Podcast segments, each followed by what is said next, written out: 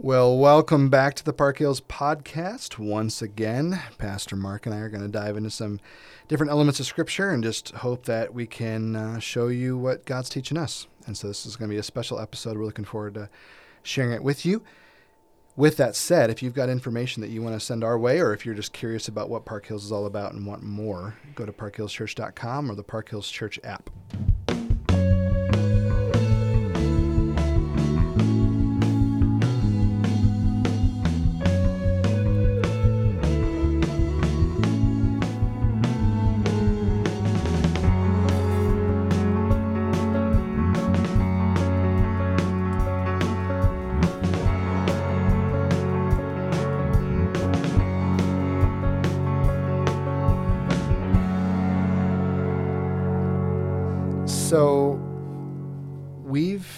We've changed up the reading plan this year compared to maybe what we've done in the past. Yeah.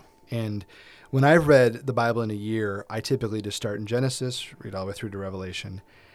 And That's why books are to be read. Start Sure, start to finish. Get to the end. Yeah. the the problem is who arranged what and how did they put it together?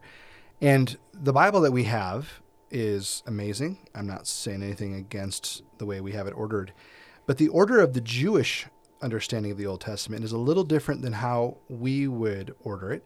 And one of the things that really stood out to me, uh, you know, a couple of years ago when I was getting ready to read the Bible in a year and think about this, uh, Jesus makes this comment at one point. He says, "It's written in Moses, the prophets, and the writings," and I knew that to mean that the way that the Hebrews think about their scripture being put together is the Torah first. That's that's Moses, right? And then a, a section of of writings called the prophets, which really begin right after Deuteronomy. So we're getting in Joshua, and then goes all the way through all the prophets to Malachi. And then it circles back to, in, in our Bible, the way that we have it formatted, to what we would, you know, they call the writings, but we would say this is the middle of the scriptures, like Psalms and Proverbs and Ecclesiastes and all these and Job. So what's going on? And so I thought, I wonder if there's a plan out there that sort of spells it out this way. And so lo and behold, there was. And it was also one that it was done by the Bible Project, with which we're big fans. And so I went through it, you know, a little over a year ago to kind of prepare us for, for this year. And I was so blown away by it that I thought it'd be cool to have an episode where you and I just sort of talk about how are we enjoying this? Is it's set up differently than how I've done it in the past? And I'll, and I'll start with the idea that when I get done with Second Kings, I don't want to then start over with the story all over again and read First and Second Chronicles. yeah. And one of the biggest blessings to this is First and Second Chronicles is in the writings in the Hebrew understanding. So you actually end with that. It's sort of like a recap of the entire Old Testament. And that alone was enough to sort of go, yeah, let's do it, Chris. And I, I really appreciated it. So what are you enjoying? What are you, what are you picking up out of it? What are you seeing? Yeah, it's it's uh, neat because you know I too have read it from you know start at the beginning and go to the end, and I've uh, two different times I jumped out of that and did uh, a chronological reading of the Bible. Um, and, and that has been helpful just to kind of go, okay, think sequentially here. And again, there's a lot of interpretive decisions made there as to what the chronology is when in some cases we just don't know. Uh, but I think th- this is neat just to think of, you know, again, written uh, for the Hebrew nation, about the Hebrew nation, and to, ha- to look at how that they would do it. Um, but it, it, it's uh, on top of that, going th- and highlighting the themes has been uh, Yeah. very significant for me to study it that way. Uh, again, you know, what one of the things that we value here, and and uh, I think you people know that is that we we love to get into a book and and tear it apart and and get so deep in that. But it, it kind of is equivalent to standing uh, an inch away from a tree and just looking at that bark in detail. You know all about that little space, but you forget about the forest around it. And I think this program, and I'm part of the reason, or the, this reading program, as well as the the those videos you mentioned, the Bible Gateway videos, that and going covering it in a year, as ambitious as that is, I think it's sort of okay, everybody. We've been we've been focusing in on this one tree. We, we've got a good look at the bark here, but but let's go back and get the big picture. And I, I think that's been really good, it, and it really helps me as I study Uh, I'm learning with you guys. Uh, please know that, and it helps me to go, okay, yeah, that's right. The big, this is where this fits in the big scheme of things. Otherwise, we can get so tightly stuck in one little uh, book, which is great. It's the Word of God's powerful that we kind of lose sight of the bigger picture, and I think that's what is really, really beneficial and what I enjoy about it. Mm. Yeah, so we call this, uh, you know, it, it really the word would be a Tanakh reading plan, right? So Torah is the T, Nevi'im is the N, and we've done podcasts on both of those, and the Ketuvim. You can say it that word better if you're chewing on something when you say it. Tanakh, yeah, yeah, and then the Ketuvim is the the last part of that. So Tanakh, T N K, if you were thinking about it in English, and then they just put like letters in there to sort of make it make sense. But the Torah, the first five books of the Bible, and then the, these Nevi'im, these these prophets, these people that are speaking toward Israel, helping them think it through, and they include Joshua, Samuel, the kings to that. And then what I'm loving about it is, you know, we we've started with all of this history, and then we sort of push pause and just dig into the prophetic literature that goes with it, which is amazing and so good. And then we move into the writings, so you know Job, Psalms, and, and Ruth, and some of these others.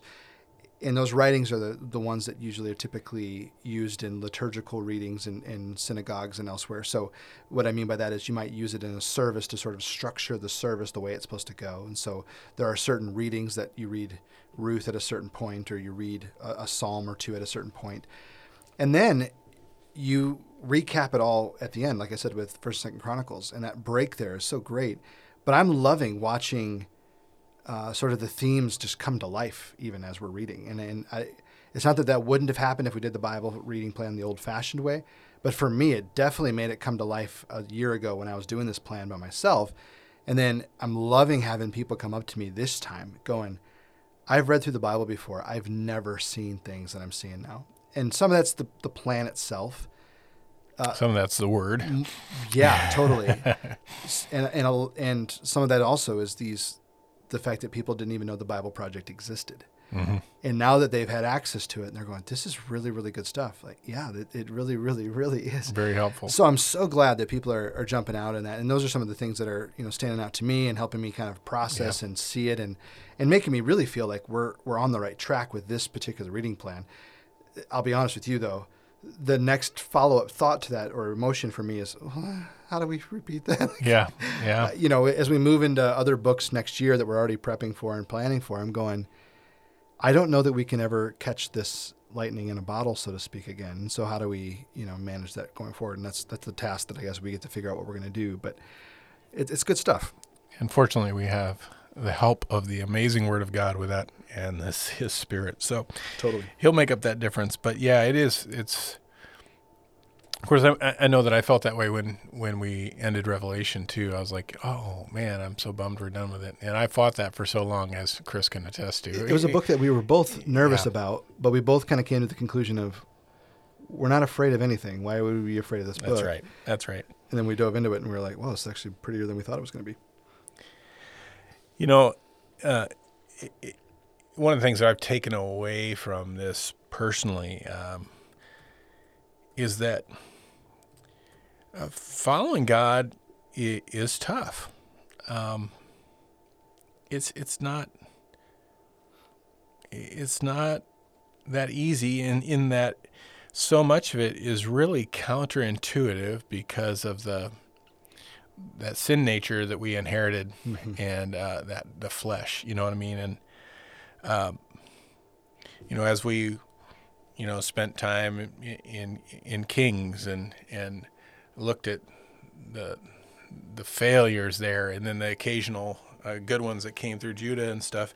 We're like, yay, we're just cheering them on so much. But I think that, it, especially looking at, at at the Old Testament like this, is that going against the flow of culture and following God is, not easy, and it comes at a price. Mm.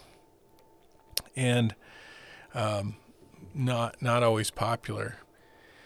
And it, it just reminds me that, you know, if we're gonna if we're gonna live life well for God, I mean, we have to we have to understand that uh, it does go against culture. It's counterintuitive. It goes against that that nature within us, and again makes me think of Galatians and that the whole am I acting out of the Spirit of God indwelling in me, mm. or out of the flesh? And you know, just especially as we looked at the just the repeated sins and failures of of the of the Israelite people and the kings, you just go, "What is wrong with you?" Mm-hmm. You know, and you want.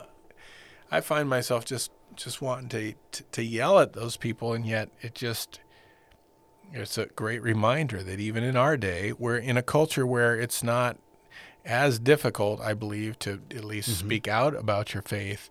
Uh, maybe we have more distractions and other things, but in, in some regards, there's no nothing new under the sun. But I, am rambling here. But other other than to say, it just it's a reminder that it's not a hey sign up here and, and you're good head off to heaven and, and everything is going to be smooth and hmm. and there's going to be no effort required or whatever you know it's, no it's it's a calling it's this come into this priesthood and and there's some sacrifices along the way but but you, from there you can see God moving and, and you're you're his you're on mission with him and as difficult as it is it's the right thing to do and it always mm-hmm. always has the results that it needs to in the long run.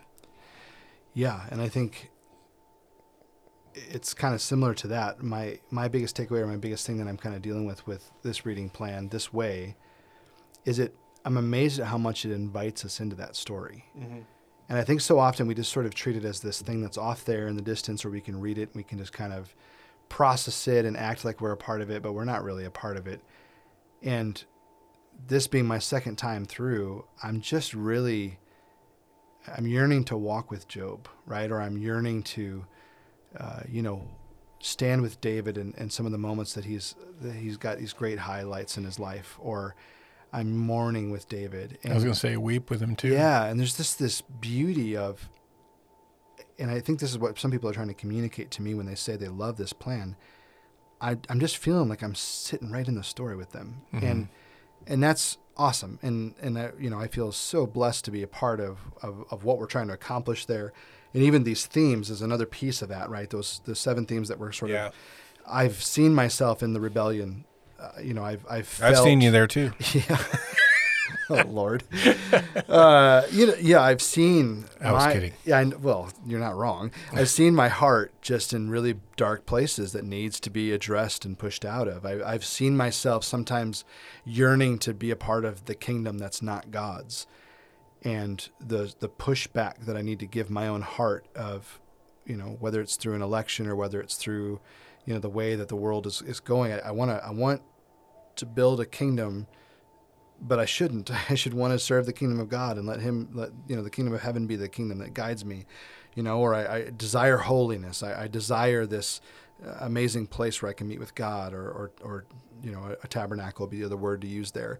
And so as we're working through these themes, I'm even just sort of being drawn into this story a little more, uh, which which is hard to consider, you know, missing three months of it on sabbatical. you know, yeah. like the idea of having to back out of this at all. Uh, and and as we've said in multiple episodes, I, I am currently on sabbatical, but we're recording all these way beforehand. Uh, but in the middle of this, I'm just going. I want to I want to keep jumping into the journey. I want to still be there. I want I'm yearning to, to to be a part of it. You know. And I have not tortured Chris at all about him having to go on the sabbatical. He, he, he, treats it a little bit like a punishment. May the Lord deal with you ever so severely if you're not telling the truth. Oh, no.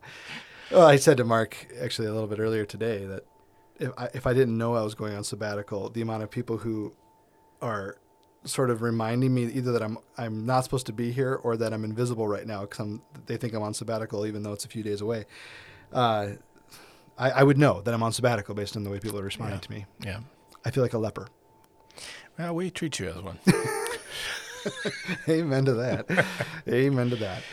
So we're enjoying the reading plan. I, I hope you're enjoying yeah. it too. And really, the point of this little episode was just to say, hey, we love that you're on the journey with us, and hope you're getting as much out of it as we are. Yeah, if you've dropped off, jump back in. Just pick up wh- where where we are and go back and do that later. Uh, don't don't let guilt drive you. Just let uh, love for the Word and a desire to grow in it be the be the driving force, and let the Spirit do the rest. Amen and amen.